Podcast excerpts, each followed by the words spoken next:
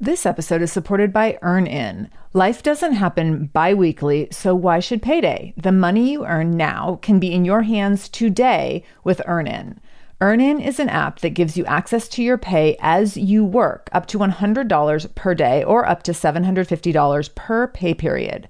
Super, super easy to use. You just download the EarnIn app and verify your paycheck. Then you can access up to $100 a day as you work and leave an optional tip. So the app is free. You can leave a tip if you want. Any money you access plus tips are automatically repaid from your next paycheck. So here's the thing sometimes getting close to your next paycheck, next pay period, and you realize, oh gosh, like paycheck doesn't come until next Friday, but we have this event that we need to attend this weekend and we need money for it. Or we have to buy a gift for someone. Or, oh my gosh, like my kid tore through their shoes and now we have to buy new shoes this weekend and the money's not in the bank yet. So EarnIn can help you access the money you've already earned at work by giving you this little bit of money in advance. So make EarnIn part of your financial routine and join EarnIn's over three and a half million customers who say things like, when I think about EarnIn, I think about financial stability and security, and it gives me a lot of peace of mind. So for our listeners, all you need to do is download EarnIn today. It's spelled E A R N I N, and you can download it in Google Play or the Apple App Store. When you download the EarnIn app, type in Shameless Mom under podcast when you sign up. So there'll be a little place where you can where it says what podcast did you hear about them on? Type in Shameless Mom under podcast. This helps to show support for our show and our advertisers. EarnIn is a financial technology company, not a bank, and subject to your available earnings, daily max, pay period max, and location. See earnin.com slash TOS for details. Bank products are issued by Evolve Bank and Trust member FDIC. This is the Shameless Mom Academy, episode 438 with Dr. Omolara Thomas Uwemedimo. Show notes for this episode, including any links mentioned in the episode, as well as any discount codes from our sponsors, can be found by going to shamelessmom.com and clicking on episode 438. Welcome to the Shameless Mom Academy. I'm your host, Sarah Dean. I'm here to give you and other passionate, driven, unapologetic moms tools, resources, and a little bit of humor to help you lead more positive, powerful, and purposeful lives every damn day. One of the best things about the Shameless Mom Academy is our community, so be sure to join us in our free private Facebook group to connect with other shameless moms just like you. You can find us over at shamelessmom.com forward slash Facebook. All right, let's dive into today's episode.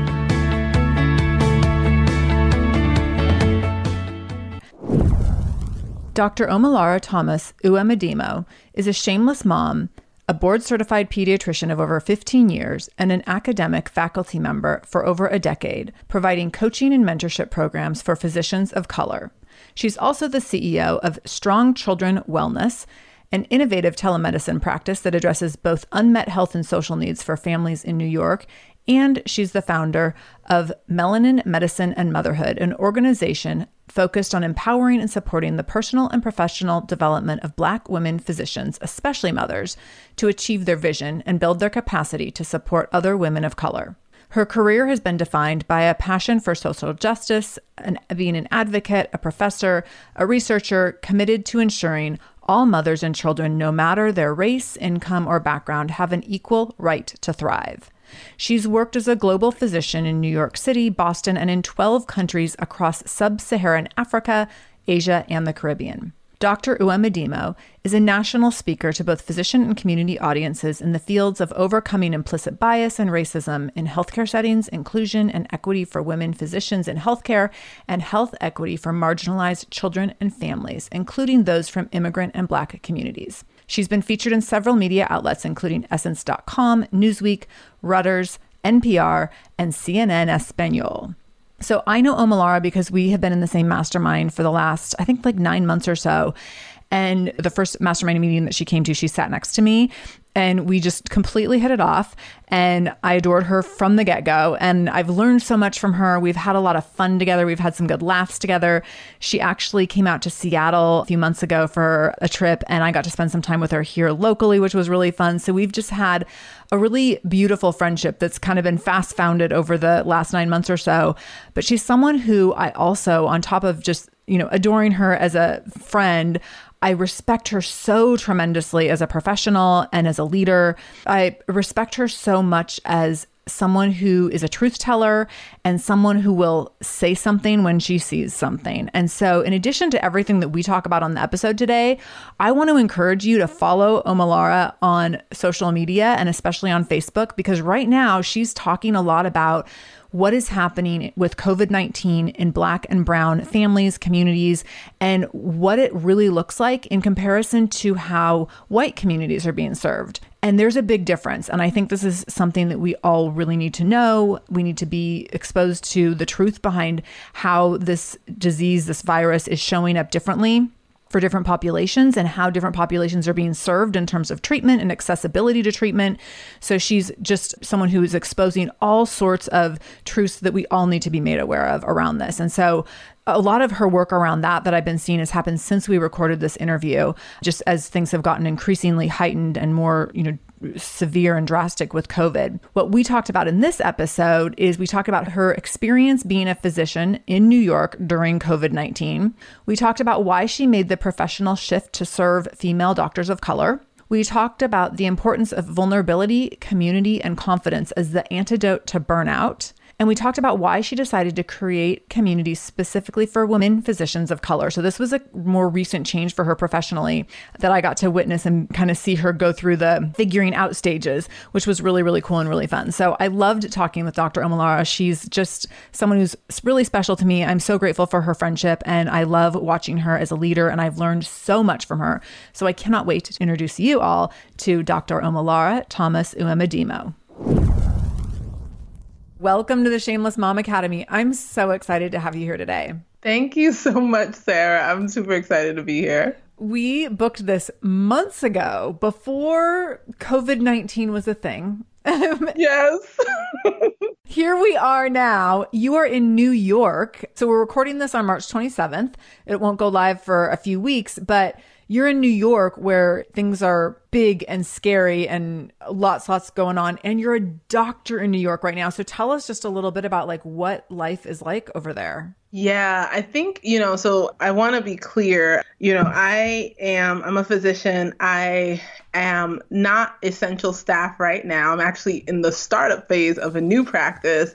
But one of the things around it is I'm still in the faculty of my division, which is within a hospital. And so I'm definitely in the middle of emails and just trying to provide support. I actually provide support for the practice around like helping patients get their social needs met, which we are mm-hmm. finding out is a big issue right now. As you know, like 3.3 million people applied for unemployment. So our programs actually are in high need right now for people to get food, housing. And so we do that in that center. And I think the biggest thing for me that's really heartbreaking is the fact that, you know, I, not being essential staff, have sat and tried to be a space for a lot of our doctors who are in fear, but kind of that identity and that those feelings are not feelings that they feel comfortable expressing out, right? Because yeah. they're the healthcare heroes and they're going to just do things and they can't be afraid because, you know, everybody thinks that they're superhuman. Yeah. So just trying to be that space, I think for me has been particularly emotional, even having friends who have been positive and just aren't sure kind of what the course is going to be for them. Oh my gosh. It's so interesting because I think that there's so many layers that we don't even think about. And so, you know, we think about the people on the front lines because we see them and they're getting news coverage and exposure. And obviously, like, they're definitely heroes in so many capacities.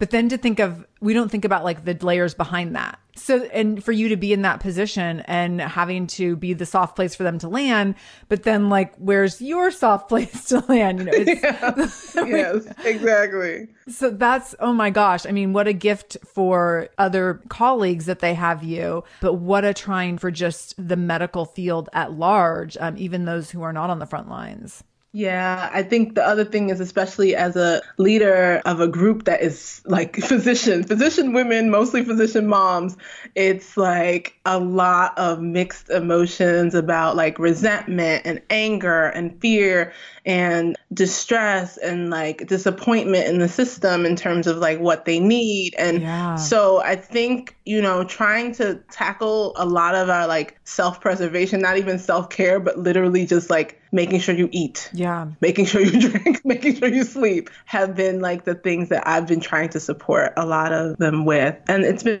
received really well. Yeah. Oh my gosh. It's so many big things. And it's crazy to think that even by the time this goes live in a few weeks, things will be dramatically different. Yes. It's been interesting just being in this space of like recording episodes that aren't going to go live for a few weeks. like, every day is a lifetime right now, and especially in New York, I'm sure. So it's hard to even imagine where we'll be in a few weeks and what we'll be facing then. And so just sending lots of love out to everyone over there that you are able to hold space for and and everyone who's in this current space as well who's listening to this in live time lots of love to you too. I mean you know like we kind of weren't sure. It came to seattle and we weren't sure. Like and then we were like oh okay yes that this is yeah you know it's been so interesting yeah. in see i mean we've had you know cases across the board for sure but because in seattle it was so initially so isolated to these assisted living facilities and the one in particular, it felt big and scary, but it felt a little bit distanced at the same time. It was like, oh, but that's just over there, which is hugely concerning. Yeah. But I think in New York, in such a densely populated area, and now that it's really crossing so many different demographics in terms of age and gender and having comorbidity or not, and it feels very different to me now. Yeah, it's hard. I think one of the things that I am trying to think about with at least the, the moms that I work with is about kind of thinking through the, of course, the good side of this, but I think there's a lot to be said about resetting and also setting our boundaries a bit better. So I think for me, you know, I'm a heavy introvert and love, like, I work from home and like now it's like who are all these people in my home? And it's like trying to know kind of what is it the reserve is very low right now in terms of yes. like the stress and anxiety. So it's literally about how do i protect myself? It literally was like these are the boundaries. You're not coming, like, you don't do this, you don't do that. Like, this is not what's going to help me. And just being really, mm-hmm. I think, adamant about that has really helped me. And I think it's also something that, especially us in helping fields, don't do really well in terms of saying no and doing no. So, yes. I think if one thing it's doing is it's helping us to realize, look, these are the boundaries. I can't even give more than this right now, and just being really okay with that. yeah. I was actually just uh, this morning on a Facebook Live talking about this time for em- people who are really empathetic and empathic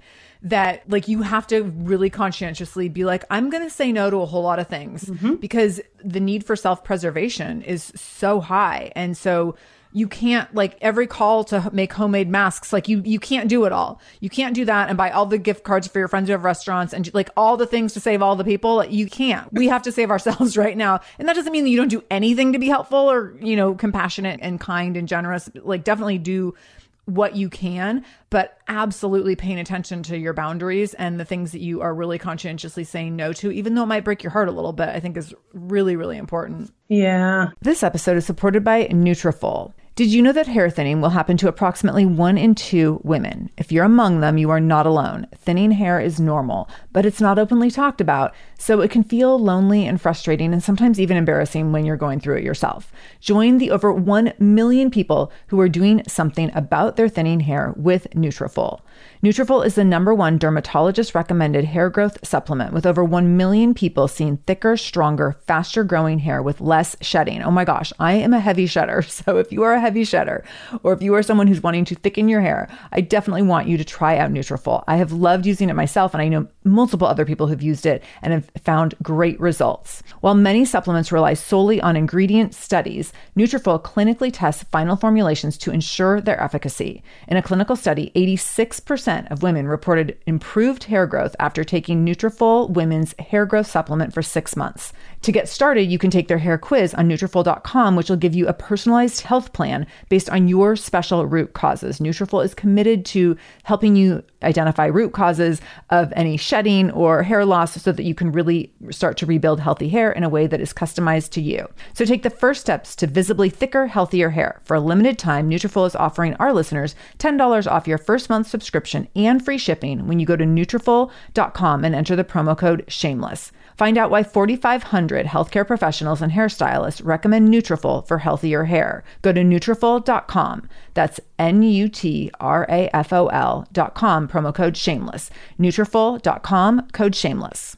This episode is supported by Air Doctor. You probably don't know that Americans take in about 20,000 breaths per day and spend an average of 90% of their time indoors. The indoor air that we breathe can be up to 100 times more polluted than outdoor air, according to the EPA. Indoor air pollutants can cause upper respiratory symptoms like sneezing, coughing, congestion, scratchy throat, and even more serious health problems like lung and heart disease. So, what's the solution? Introducing Air Doctor, the air purifier that filters out 99.99% of dangerous contaminants so your lungs don't have to. This includes allergens, pollen, pet dander, dust mites, mold spores, and even bacteria and viruses.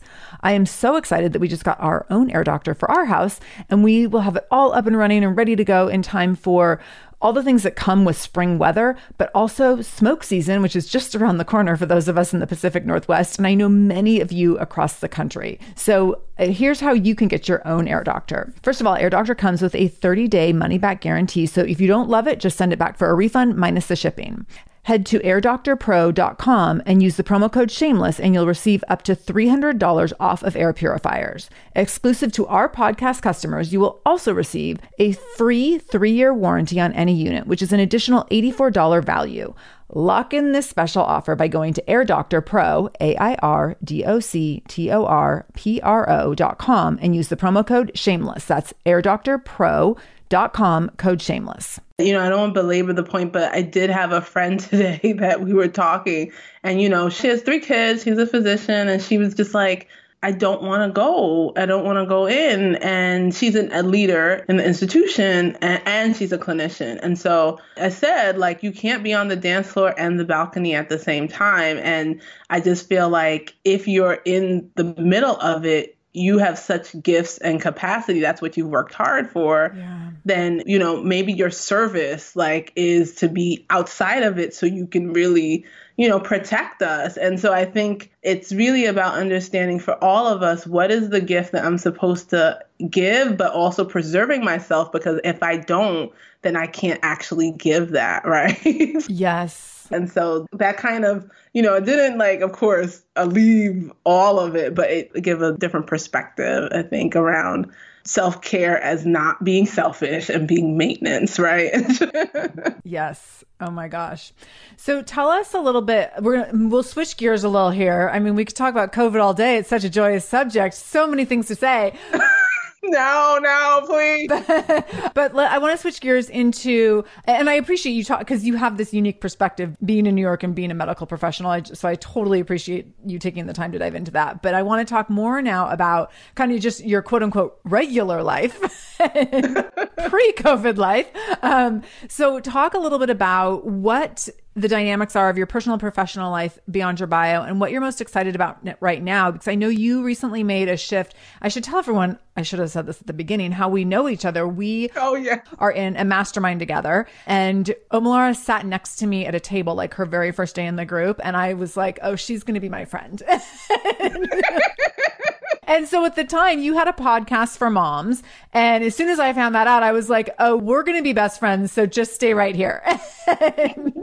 so that's how we know each other. But I know you've kind of gone through a little bit of a transition with your podcast and shifting gears in terms of what you want to be providing for women and who you want to be specifically speaking to, which has been so fun to see as you've gotten more and more clear and more and more just specific about what you, the direction you want to go in. So talk about all of that because I'm so excited to hear about it. Yeah. So um, everyone like knows, as Sarah knows, I'm a pediatrician. And, you know, it's very interesting because initially my work was I had an autoimmune disorder, which I still do have, multiple sclerosis, and I was hospitalized and had a leave, which actually provided me with this space. It was a blessing in disguise, even though the leave was because I was relearning to walk. And during that time period, I realized like how work had pretty much defined me. Like I literally had nothing. When they took my work away, I was kind of like, who am I? And so ultimately, it kind of made me think a little bit. And I was just really interested in trying to think about are there black moms, you know, who are kind of in this space of feeling like it's just work, work, work, work, work and not feeling kind of whatever their passion was, whatever their goal was like before becoming a mom, feeling like they have no clue what that is anymore. And so I kind of I started a Facebook group because I was just alone and I just wanted some friends. I wanted some friends and I was stuck in that. It's a really great way to make friends. I highly recommend. Like I actually totally recommend that. okay, all right, good. Just start a Facebook group. I love a Facebook. I mean, you have a captive audience. People will listen to you. I'm like, um, hi. Does anyone want? To... So I like literally opened this thing and I was like, hi. This is for you know. I put it in and I wrote, this is for moms who are you know black moms who are just feeling like on the margins and feeling like so stressed out and blah blah blah blah. And literally, I just invited a few friends. Like, I had 40 people in the Facebook group. And then in the course of like four weeks after getting that information out, it like turned into 400 people. And I was like, oh my God, I don't know anything about Facebook groups. But I love it. Yeah, I think what happened during that time was I started to realize, which I knew already, how non-monolithic um, you know we are and also i started to learn about kind of the different with fantastic women who are providing resources for all of these different niches, whether it be black professional women, you know, whether it be women of color, whether it be diverse spaces, those that write.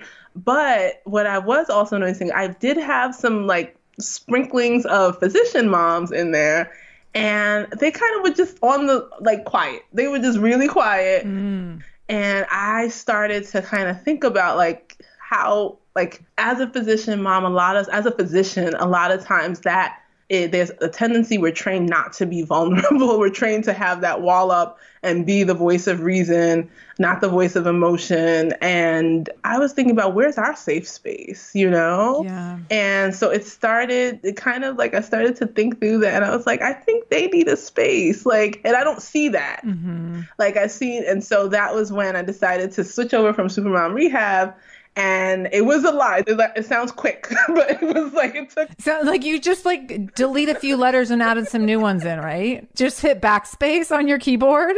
it was so much like you know, as a helper, right? It's like, but everyone's gonna be mad at me, and then they're going to like say bad things, and I'm at the whim of like other people's judgment, of course, because that's what's most important. Yep. totally. And I finally switched over to melanin medicine and motherhood. And I told the moms, and you are like, if you find this group to be helpful anyway, stay on. And some people left and some people stayed. And then the, and then I just like changed my messaging to really speak to the fact that we as physician moms have like a lot of times, like many professional moms who have been just going and going and trying to keep up appearances and do what they need to do have not really had space to just stop, breathe, and also see people like them because we're 2% of all physicians in the nation. So that kind of is like where that transition happened in 2020 and uh, the beginning of 2020. And it's absolutely been fantastic. I've been more vocal than ever. I love it. In terms of, and so Sarah. I've been loving watching it. It's been amazing. yeah. So that's me in a nutshell right now. And as part of it, of course, there are moms in the Facebook group, and, and then there are moms that I do more in depth support in terms of professional and personal development, like in terms of getting them to really own their voice and be clear about what their purpose is and actually walk into that and fulfill it. So that's me. I love it. So cool. So I know that you made this really conscientious shift or addition to add coaching around motherhood and now specifically coaching other doctors and doctors of color.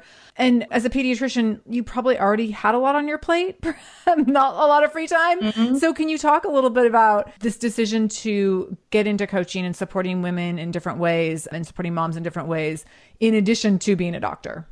Yeah, it's so interesting because, you know, I started my journey right after high school. Like, I was like 15 when I graduated, and then, like, went into the straight BSMD program, and then went straight into resident, I mean, medical school, then residency, and did not turn back. So, literally, I was 16, and I was like, boom, okay, let's keep going. And at this point, you know, I was doing all the things. I was a pediatrician, but I was also a faculty member. So I was also mentoring, I was teaching, I was doing research, and I was doing all these things. And I was a mom, like you said. to little ones, not like a mom to like an 18 and a 20 year old. yes, I have a five and a seven year old, and back and you know two years ago or so, three years, they were much smaller. Yeah. And I think that happened was I was starting to feel burnt out, but I also was feeling so tied to everything that I did. Like I felt like I can't pull out. Like what it's a wheel and it's going and I have no clue how to stop it.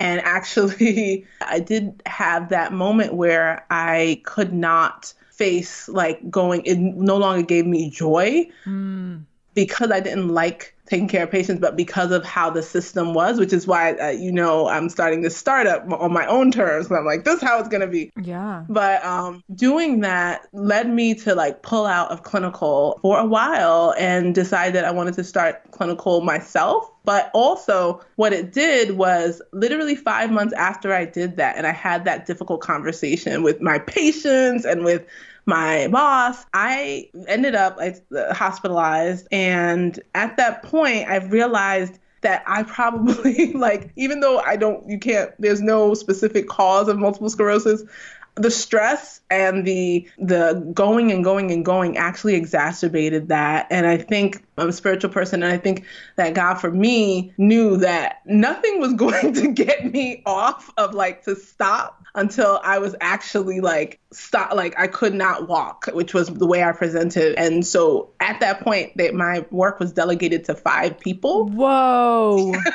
yes, yes. It was like this person will take this. And I was like, oh Malara, come on. And so finally like having that space to sit, to think to understand what is it that I really want, which is that reflection space that we never get, you know, that we always fill in because we should be doing something else. Mm-hmm. Sitting there, I really realized what was it that gave me joy. And I definitely loved talking to women. I definitely loved when I was coaching some of my faculty and medical students and residents. And it was just like, that's what I loved. And I was like, why not? Why couldn't I do that. And even though I loved clinical medicine and I still do, why couldn't I do this, which was a little bit different? And I realized the issue was fear. The issue was like pedi- physician has a whole lot of status behind it and a whole lot of years of training behind it. And what if like my whole quote unquote passion is like not real? It's a failure. And so I was dealing with a lot of that. But then I kind of said, I saw my kids as I was opening the Facebook group and they my young my oldest one it was so touching to me. She was like mommy i think i want to be a businesswoman just like you. And i remember t- her telling her friend and she was like what does your mom do? She's like oh she's a doctor. But she also helps moms so that they can be better and they can like they don't get so stressed out by their kids. That was what oh said. my gosh i love her.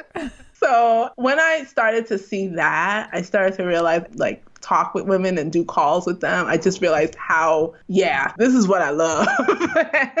and it was kind of like, yeah, okay. So I, you know, you've seen me. I've like put a toe in here, say this, try this. And it's slowly been an evolution, but a fun one and a totally stressful one as a business owner, but a fun one. Like, so it's like back and forth, that whole roller coaster. But I love that. I think that something really cool about this is that you are taking control over something that isn't super controllable in a couple different contexts. Like practicing medicine, there's so many stipulations around how you can practice medicine.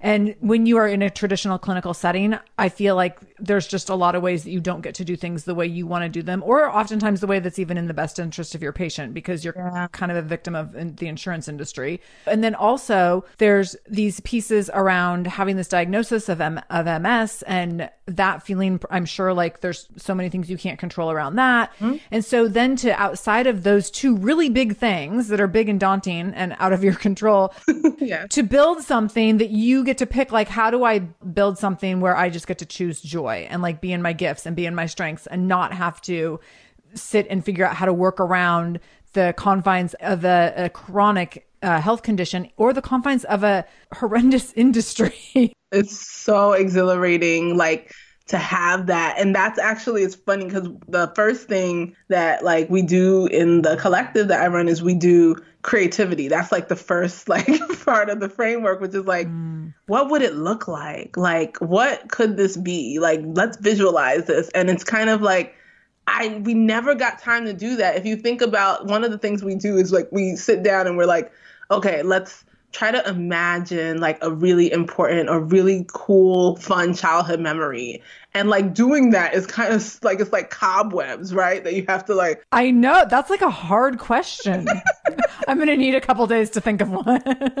Exactly right? It's like what? What? Visualize? What is that? You know? Yeah. So having to build that like muscle again and something that we do so as a pediatrician like something that we do so often as children that children do in a dime right? Can just like imagine that this is this and this is that. And when we have that creativity to say i can build something that's not even there or i can control this and say I want to build more time with these two children, or I want to build more community of people connecting with each other, it starts to be like addictive. yes. So we have, you and I have been in a couple settings where we've been pushed to be creative in different ways when we've been in mastermind settings. And I remember sitting next to you when we did the soul collage, I think is what it was called. and it was so interesting because we had to like cut out pieces from magazine art um, and put them on these little like five by seven pieces of cardboard. And I loved it, but there were people who were angry about it and like did not like it at all. And people, it's so interesting. People, if you are in professions where you're never forced to be creative, it's very hard and very uncomfortable. And then uh, when we were together the next time, a few months later, we had to do drawings and we had to be creative. And I was, I knew you were going to bring that up. oh, I was like filled with rage. Like I will cut out pictures and glue them on something all day long, but to spend hours like drawing stick figure representations of things, I was so angry. I hated it. I hated it so much. You should have seen, like, we just looked at each other like, no, we, like, there, I wish, like, one of us was at least someone who kind of had some, like, okay, let's try. No, we both kind of just like, mm no, I don't see it. Why is this one? yes, I'm like, give me an outline. I want like a word, an Excel or Word doc open with like an outline and bullet points and things numbered. I do not want to sit and try to draw stick figures or like create art. oh my gosh. It's I mean, it's really interesting because um, you know, we talk like I talked a little bit about kind of for me and my kids, like they now it's kind of like train people how to treat you. and it's like yeah, my kids know, okay, if it's like reading time or if it's like dance party time, let mom know. So that's like a really good bonding with me and them. But if it's like cut out and make this picture time, they're like, okay, we're just gonna do this. We're gonna go to the art room and make sure, you know. And it's just right. We're gonna not invite mom into this. We're not gonna invite mom because she gets super stressed and then she gets angry and then she's and, and it's not a fun part process for us. So right, right. It's so interesting, but I also think it's really great to be able to to push yourself to yeah. to think in different ways and be creative in different ways. It definitely does open things up, even though it might make you angry. So. and I also think there's parts of it that can be de-stressing. This is what I've learned is like I like art with boundaries, and so I love to sit in color with Vinny because there's lines. Too. Me too. I've learned that actually when I went to Seattle. We got this color. Oh, that's right. Yes, we got to see each other in Seattle a while ago yes, we got this coloring book in the airport, and like, you know, my daughter, like, she was like, "Hey, mommy, you want to do a page?" And I was like, "Okay." And if you like saw me and saw how like I was just, and she's like, "Mama, are you finished yet? Can I have that crayon?" I'm like, "No." You're like, "No, mommy's busy. I'll be done soon." Okay. It is so relaxing. Yes. I honestly think that, you know, where like why burnout is so important to me is because I feel like burnout really, or the pathway to burnout, I should say, the stress really it boxes us in. And i just feel like there's so much for example let me give you an idea. So i have a facebook group and one of the things that i'll do in the group is at their questions. And one of the questions is what is your goal that you would like to accomplish if all things were possible in 2020 and for these physicians who are spent years becoming anesthesiologists and whoever, and like cardiologists and surgeons, and it's like, write a book, start a nonprofit, mm. do, you know, all of these kind of dreams. And I honestly like abhor burnout because it's like literally taking these things away from like us, like the people who would benefit from these dreams if fully realized. And after seeing kind of, you know, albeit small, what I was like starting to create, I was like, this if if this didn't happen and this didn't happen, this wouldn't have happened. I'm just thinking about how that unity and that connection with other women, like I'm just trying to think through kind of how do we make sure that certain dreams and certain things that could be so beneficial to others don't get put by the wayside because our society has made us think that you know we have to work like this and we have to you know that quote where we have to work like we don't parent and parent like we don't work. Yes. And it honestly has led to us having these artificial expectations of who we are what we should look like. And the problem with it and the thing that of why I instead of doing just one-on-one coaching was really adamant about creating a collective that would be able to interface with each other um, was the fact that we for us as as particularly as black women a lot of times our voices are misconstrued if we speak up as hostility anger as um, uh, being too emotional or too passionate. Um, and not being and our thoughts aren't seen as valid. And to have a space where you can speak freely and be trusted and be valued was missing in so many women's lives particularly women of color and definitely among black women physicians who a lot of times have been told that this space is not for you so just stay quiet yeah and try to mold yourself as close to the white male image as possible so that you don't make waves. And so really I think the burnout burnout for me was I think a natural way of life. It was kind of our norm because you're just dealing with the racism, you're dealing with the women stuff, you're dealing with the like mom stuff, you're dealing with the discrimination stuff. And it just I I felt like if we were going to do anything or really start to like make our dreams realized we had to figure out ways to to get through burnout to prevent it not even allow it to happen but how do we prevent it? And a lot of that was like vulnerability community and building our confidence in who we were which are the main tenets of the you know the framework that i i bring to the women i get to work with. Oh my gosh i love that. You said vulnerability community and confidence. Yes. I think oh i love all of that. And i think that everyone listening is like yes absolutely this episode is supported by AquaTrue. Having clean, safe water is the last thing you want to worry about, but unfortunately, according to extensive research by the Environmental Working Group, three out of four, yes, three out of four homes in America have harmful contaminants in their tap water. So that's why you got to check out AquaTrue. AquaTrue purifiers have a four stage reverse osmosis purification process, and their countertop purifiers, which is what we have, take no installation or plumbing, and they remove 15 times more contaminants than ordinary pitcher filters. And they're specifically designed to combat chemicals like PFAS, which can lead to potentially adverse health effects like cancer, endocrine system disruption, and liver toxicity, which is part of what makes AquaTrue so special, unique, and important in terms of how they are able to filter water. They also have water purifiers to fit every type of home. So, like the installation free countertop purifier that we have at our house, to higher capacity under sink options. They even have Wi Fi connected purifiers and mineral boost options. So, I'm so excited about our new AquaTrue. And here's the thing I swear it's like a gentle reminder to actually drink more water every time you walk into your kitchen.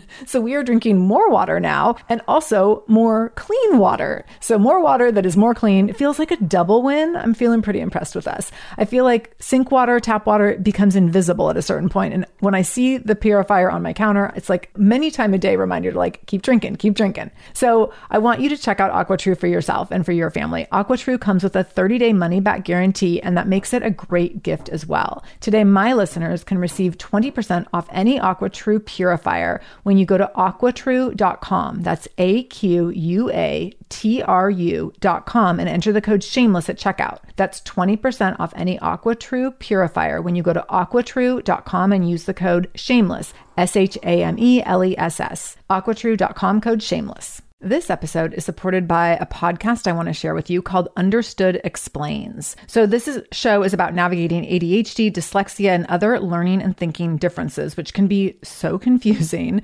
And so every uh, season of the show is around a different theme. So there's a season on special education, there's a season on ADHD diagnosis for adults, and the current season is all about IEPs. I love this podcast because the episodes are 10 to 15 minutes long. So if you are short on time or short on focus, you can take this content in super quickly, easily. It's very digestible.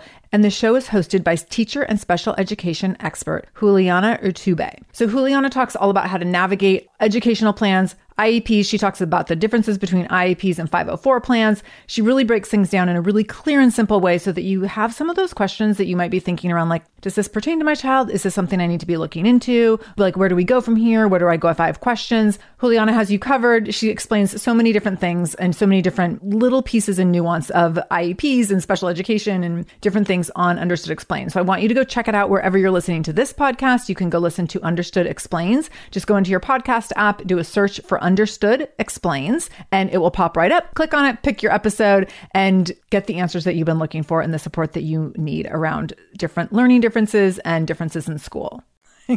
we all want to be in a place where those are like those are the tenants, right? Yes. Oh my gosh, so important.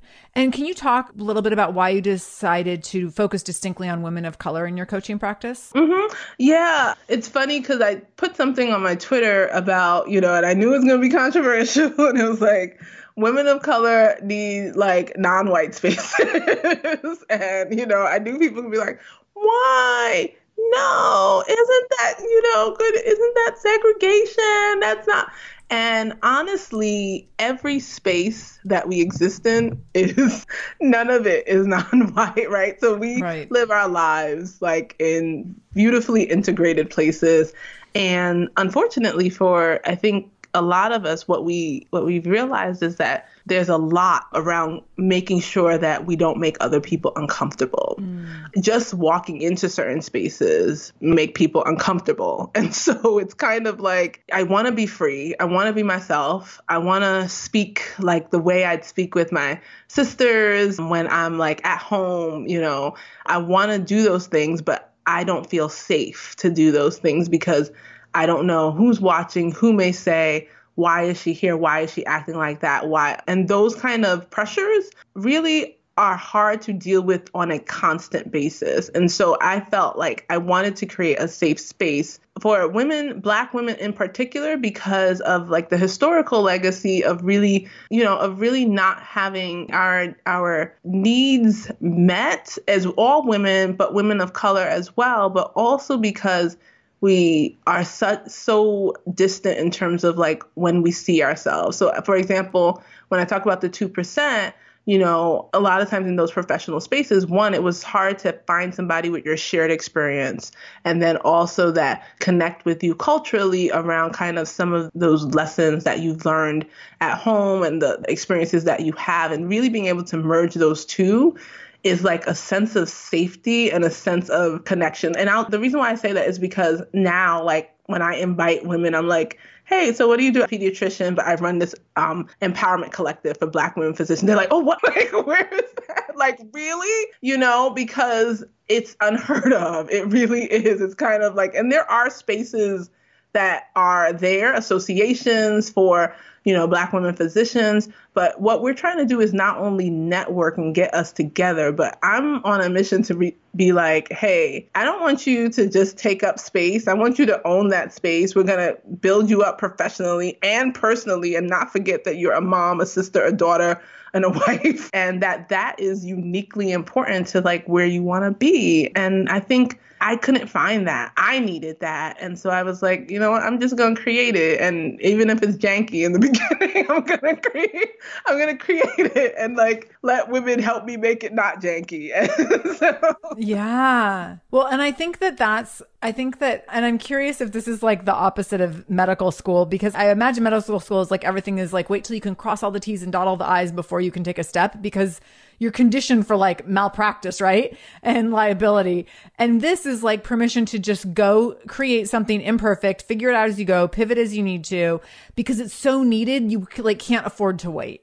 Yes, exactly. And you know, I'm when I was a resident, I had so many things that I looking back, I hadn't even thought of them as offenses just due to how I looked. I thought it was just like mm. it was me. And you bring that and you start thinking that that it's not the system. It's like just me. And you bring all of that baggage and it just weighs on you. When I've talked to women on calls, they've been like, you know, I I'm so self-conscious and I don't know how to take it off. And I'm just like look this is not something that like literally like is just a deep uh, you know a defect or something from you. Like this is something that's been built and cultivated. Like yeah. as a resident I've been spit on. I was spit on as a resident I've, you know, been told to take out trays, even though I, um, you know, even though I had a white coat and a stethoscope on me, like, and this is in the 2000s, so this is not, and so it's just, yeah, you know, it will weigh on you to the point where you're like, is it me? And it takes a lot of reflection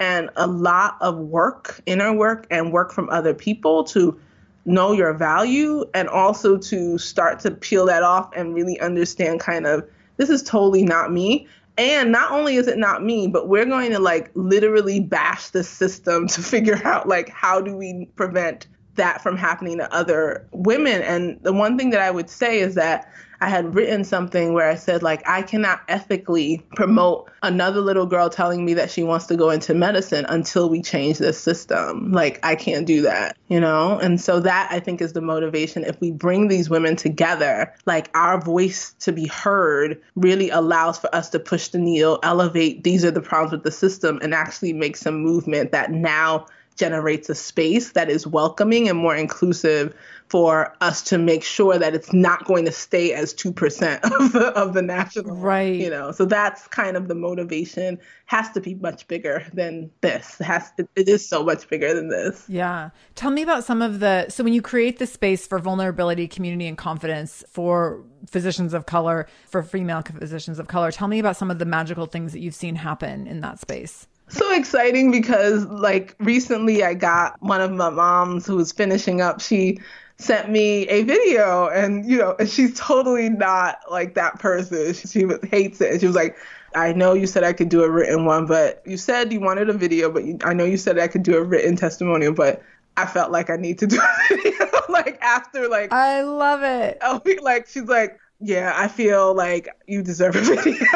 Oh that's so great. See how like you know not in terms of like it being like but you can see like this is not her element, of course, but it was so emotional. And I think the things that came out from what she said was that she was like, I we see our mothers do it like do all of the things and work so hard. And it made me realize that for me to be a good mom i didn't have to be like that didn't have to be my story and i think the other piece was that there's so much more control i have than i thought i had in terms of what life can look like for me. And so now some of the things that, you know, people have wanted, which is like, I'm going to go for the promotion. And other people who have said, you know what, I need to move and I need a different space. Like literally, we're like now, like, you know, on like Zillow, like trying to figure out, okay, where's the place? Like, she's like, I need to move. I'm going to actually, you know, transition from medicine and become an educator. And I'm starting like my adjunct professor. I got this role to become an adjunct professor, so I'm going to start that. Or I remember one who was like, I just told them that I'm going, I'm taking this time off, and I'm I'm not filling it with anything. I'm actually going to like spend have more time to like pick up my three year old and like hang out with them. And so you know, whether it's like writing a book or starting a nonprofit or literally just having the balls and the courage to say to your boss, like, no, I'm not going to add that on. I'm actually, and no, it's not because I'm filling it with something else. I actually am going to go home on time and be with my child because that's what's important with me to me right now. And ambitious women who are able to be ambitious but not have that feel like they're not being ambitious and realizing that personal and professional goals are equally important, I think has been really exciting to see in the collective. Yeah. I love it. What are the things you believe moms need to overcome in their tendencies to be super moms? yeah. So I think, you know, ultimately you've heard the whole thing with like, you know, you have to value yourself and take care of yourself and put yourself first and everything. But I think the one thing that is particularly important for us is to get back to understanding like before or even now, like, why am I here? I know I have kids, right?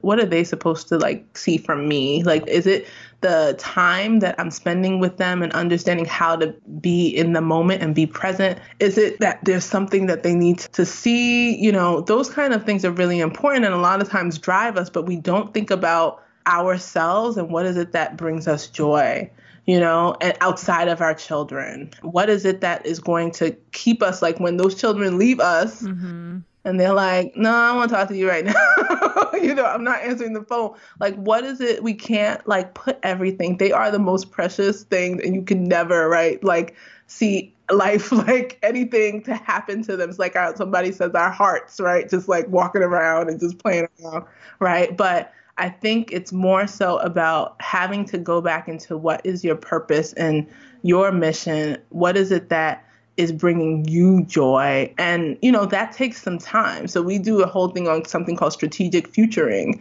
which is like seeing, yes, it's in- interesting. And I'll send the link but it's I forget her book and I'll get, send that to you. But the idea is not thinking, and even I think it's really relevant now because if you think about this pandemic, if you do strategic futuring, your idea is moving all the way towards 15 years from now. So if we think in 2035, what, and we go back like each five years, what were the things that had to happen in 2030? And then you go back in 2025 and then come back in 2020. So what are the things that I need to be doing now that's actually going to get me to that visualized place of where I am in 2035. And we start to think like that. You look at a pandemic and you're kind of like, okay, like, but 2035, you know? And so you start to think about, I'm not going to let this pandemic actually stop me because there's so many things that need to happen for me to get to that place in the future. And I can actually do that because this will be a distant memory at that time when I reach that time. And so, why, how can I let this really stop me from getting there? And how can I just think about what's the one thing that I can do differently in these next three months that will push me closer to that? In 2035. And it really is being future oriented. And so often we are literally hour oriented, like present oriented, but not even like the day, right? It was like, oh my gosh. Okay, let me see if I can get to 5 p.m. Yeah. And I think that's the piece that we have to have that reflection time to start to think bigger, think broader. So we don't end up in 2035 like, oh, how'd I get here? yeah, like I accidentally just landed here. Yeah. That's so true. I have people often, when people come to me for one on one business coaching, we always do a five year dream dump where basically you do like a brain dump of all your dreams of the things just in the next five years. Because when you tell people, like, if you say like well what are your goals for the next one year people are like very realistic about things and like they hold themselves back and they're very like reasonable and edited and filtered but when you even say five years which is not that long compared to you know 15 20 years you can give him this parameter of five years, all of a sudden, like, the, first of all, it's like paralyzing, like, well, I don't even know. And then when the floodgates open, there's like, oh my gosh, so many things can happen in five years. And there's this sense of like excitement and terror and freedom and joy and like all of this stuff. And it's so interesting. I think that when we give ourselves these longer time frames, the we can stretch the dreams. It's so much more dynamic. That's exactly. Yeah, which is really exciting. Yeah, because even in five years, you're kind of like, well, the kids are seven or the kids are 14, and they're like in 15 years, right? So my oldest will be 22. It's like a world away. Yeah, exactly. And my youngest will be, tw- I'm like, oh God, like help the world. like, you know, like they're going to be out on the loose. I mean, we already know your daughter's going to be a rock star musician of some sort. exactly. Your is that because that's your youngest, right? That's my young youngest. Yeah, the makeup artist slash uh, dance like legend. Yes.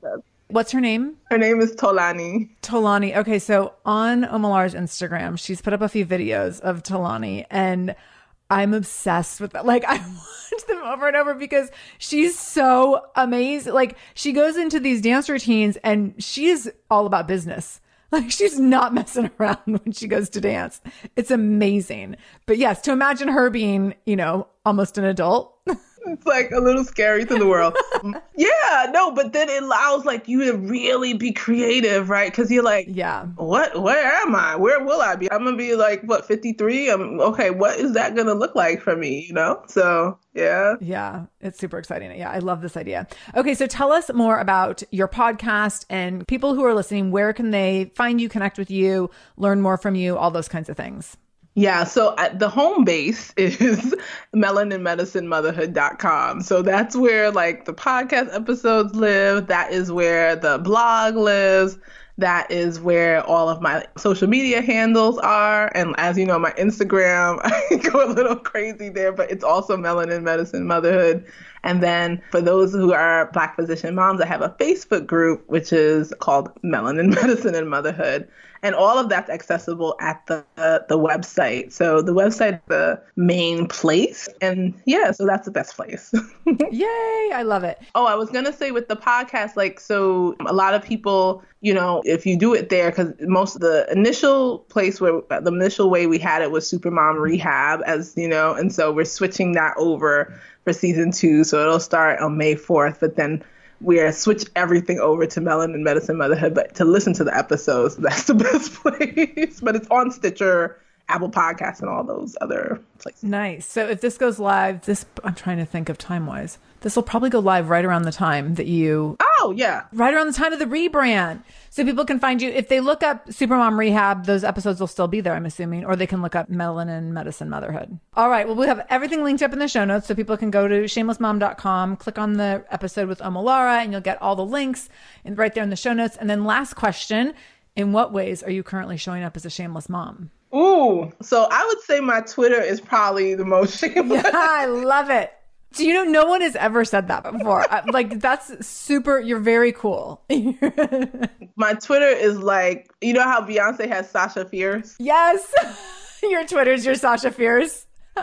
I don't have a Sasha. I don't have a name for her, but it's kind of like Twitter is just like my you know radical Angela Davis side of like this is what I hate. And my blog probably is getting more, it's probably becoming more of that. But it really, I think that just being able to be vocal about what I don't like, you know, and what I, what irks me, what makes me mm-hmm. mad, what makes me angry that I've faced and what that people continue to face as black women, I think that is what makes me like shameless because they see it. My kids see it. And like, you know, my kids have been somewhat a bit, you know, what people would say are radical too in terms of like what they think five and seven year olds do. And that makes me super proud. yeah. Oh my gosh. I love it. So good. So I want people to follow you. What's your Twitter handle? My Twitter handle is at Dr. Omolara. That was what it was. It's D R O M O L A R A, Dr. Omolara. But you can find it if you go on my website and just click the Twitter. but okay. yeah, that's my, yeah. okay. This has been amazing, Omolara. It was worth the wait, worth the months of wait, worth fighting through the COVID for the last couple weeks. There was so many things. It was like, okay, now I was like, will I ever get to speak to the fabulous Sarah Dean? I know. It was worth the wait, though. This was a ton of fun, and I love your work. I love your mission. I'm so grateful for everything you're giving to the your community right now, just on the front lines of COVID, in terms of supporting all those women and teams and medical people who need that support right now. So, yeah, thank you so much for being here. Thank you, Sarah. Thank you so much for joining me in the Shameless Mom Academy today. I really, really appreciate you being here, and I hope you learned something new. As always, this conversation will be continued over in our free private Facebook group. You can join that group by going to shamelessmom.com forward slash Facebook to connect with other shameless moms just like you. Additionally, if this is your first time listening to the show, know that we are here every Monday and Wednesday with a brand new episode. So make sure you subscribe. Go to whatever podcast app you use and subscribe to the show so you never miss an episode episode. You can do that directly if you go to shamelessmom.com forward slash review. That will put you in Apple Podcasts where you can click on the subscribe button and you can also leave a review. If you scroll down a little bit, you can leave a five star review. You can write a few sentences letting me know what you thought about the show. If you let me know how the show has impacted you in becoming a more shameless mom, you might be nominated to be Shameless Mom of the Week. Also, please share this episode. My goal is to help more mamas be more shameless every damn day. So please do share this episode. You can take a screenshot of the episode on your phone and then share it out on social media. Tag me at the Shameless Mom Academy on Facebook or Instagram. I'm quick to reply and eager to send you Facebook love and love to be connected to all of you. So, again, thank you for being here. I can't wait to be back here again with you in just a couple days. And until then, no matter what you do today, make sure you do it shamelessly.